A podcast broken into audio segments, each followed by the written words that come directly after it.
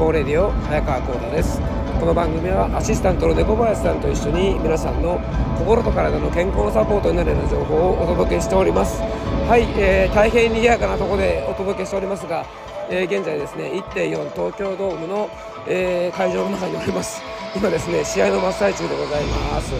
ということで今日は1.4東京ドームを楽しんでいきたいと思いますので、え、皆さん騒がしい中すいませんでした。それでは今日の本題移りましょう。高田の漢方レディオ今日もよろしくお願いいたします。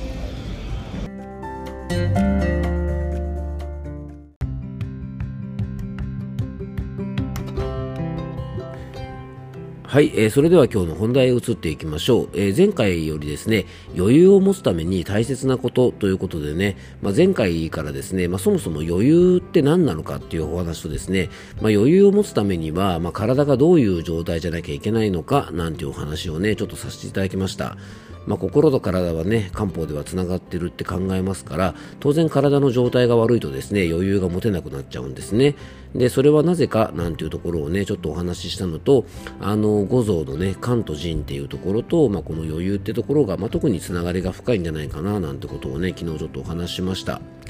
で体的にね余裕を持つには、まあ、漢方的養生ってすごくいいと思うんですがあともう一つねあの大事なのが考え方だと思うんですね。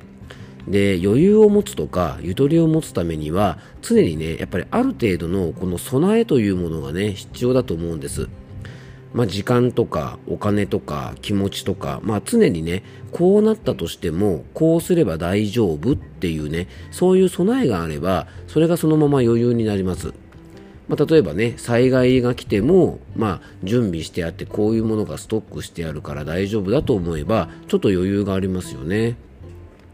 そしてね、もう一つ大切なことがね、余裕があると多分ね、こう人にね、優しくできると思うんですよね。でね、人に優しくできない人というのは、えー、やっぱりね、あのー、余裕がない状態だと思うんですよね。うん。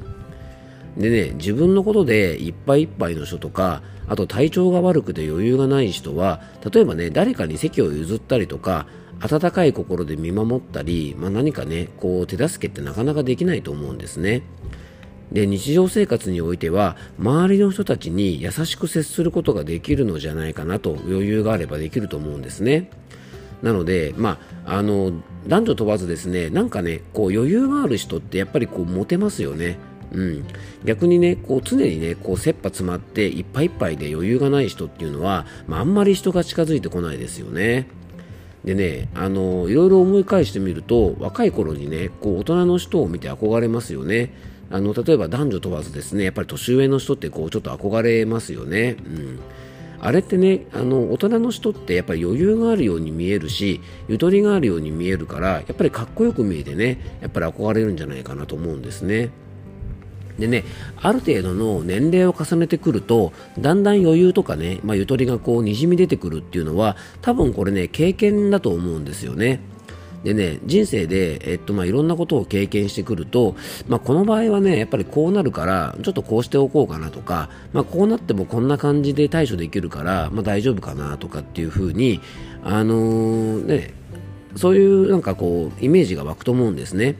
あとですね、まあ、きっとね、まあ、こう言ったらああいう風に言ってくるから、まあ、その時はね、こんな風に言ってあげると、まあ、この人も気持ちが落ち着くだろうなっていう風に、例えば仕事にしても恋愛などにしても、ある程度の年齢を重ねることで、まあ、経験値が増しますから、自然と余裕が出てくると思うんです。なので、若い方はね、あの自分に余裕がないって感じても、まあ、仕方がないことで、まあ、でもね、20代、30代の人だってですね、10代ぐらいの若い子から見たらですね、結構余裕があるように見えると思います。でそれにね、ある程度経験を重ねるとね、なんだろうな、こう、ガツガツしなくなるので、まあ、それも余裕を感じさせる理由かもしれませんよね。例えばね、海外旅行に行ったことがない方は、海外にね、初めて行った時ってやっぱり余裕があんまりないですが、まあ、海外旅行を何度か経験してる人だったら、まあ、当然余裕がありますよね。まあ、そんな感じだと思います。あの自然とね、まあ、例えば海外旅行に行く時でも、まあ、何を備えておけばいいのかとか、まあ、どんなことが起こるのかっていうことが分かるので、ま、事前にね、予期して、まあ、先手を打っておくっていうことができますよね。なので仕事でもね、まあ、ある程度経験をしておくことで、まあ、これからね、まあ、超多忙な時期が来るぞって分かっていればあらかじめその状態への対策を準備しておきますよね。例えばね、あのちょうどね、今日ぐらいからお仕事の方も多いと思うんですけども、例えばね、あのお正月休み明けには、まあ、こういう案件が来るであろうから、まあ、こういう準備をしておけば大丈夫だぞってしとけばね、やっぱ余裕が出ますよね。あとね、もう一つ大切なことがですね、常に代替案を持っておくっていうことが実は余裕を持つためには大事なんですね。で、これはですね、 Voicy のパーソナリティの澤円さんが番組の中でおっしゃっていたんですが、もしこれがダメでもこうすればいいやって考えておくことが余裕や余裕とかですね、ゆとりを持つため、あの腹を立てないためには大切なことだとおっしゃっていてですね、おおなるほどってね、やっぱなりましたね。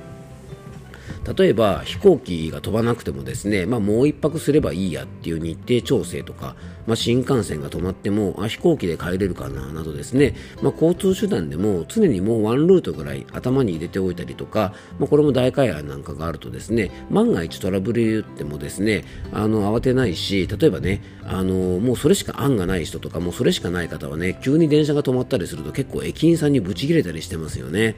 まあ、あれもね仕方がないことで駅員さんにブチ切れてもしょうがないわけですよね。なので、まあ、大体怒ってる人っていうのは余裕がない人で、まあ、渋滞とかでね、なんか怒り狂っているような人もですね、もともとの時間設定に余裕がないから、ちょっと遅れるだけでも怒り出したりとか、まあ、あとね、飲食店なんかでも、ちょっと料理が出てくるのが遅いと怒ったりしますが、まあ、これね、空腹も限界まで、まあ、我慢できないところまでお腹を空かせて外食に行ったりすると、やっぱりイライラしやすいのかもしれませんよね。まあ、欲求不満はですね一番人をイラつかせるし余裕を奪えますから、まあ、余裕がないとね何事にもガツガツしちゃうと思います。なのでね、まあ、仕事でも何でも A プランだけじゃなくて常に B プラン。できればねこう C プランぐらいまであると、まあ、余裕ができてね精神的にも楽なんじゃないかなと思います。あの2回にわたってですね余裕とかゆとりを持つためには、まあ、どういうことが大切かなんてお話をさせていただきましたまあね新しい年も迎えたので、まあ、少しでもね皆さんの心のゆとりにつながると嬉しいなと思います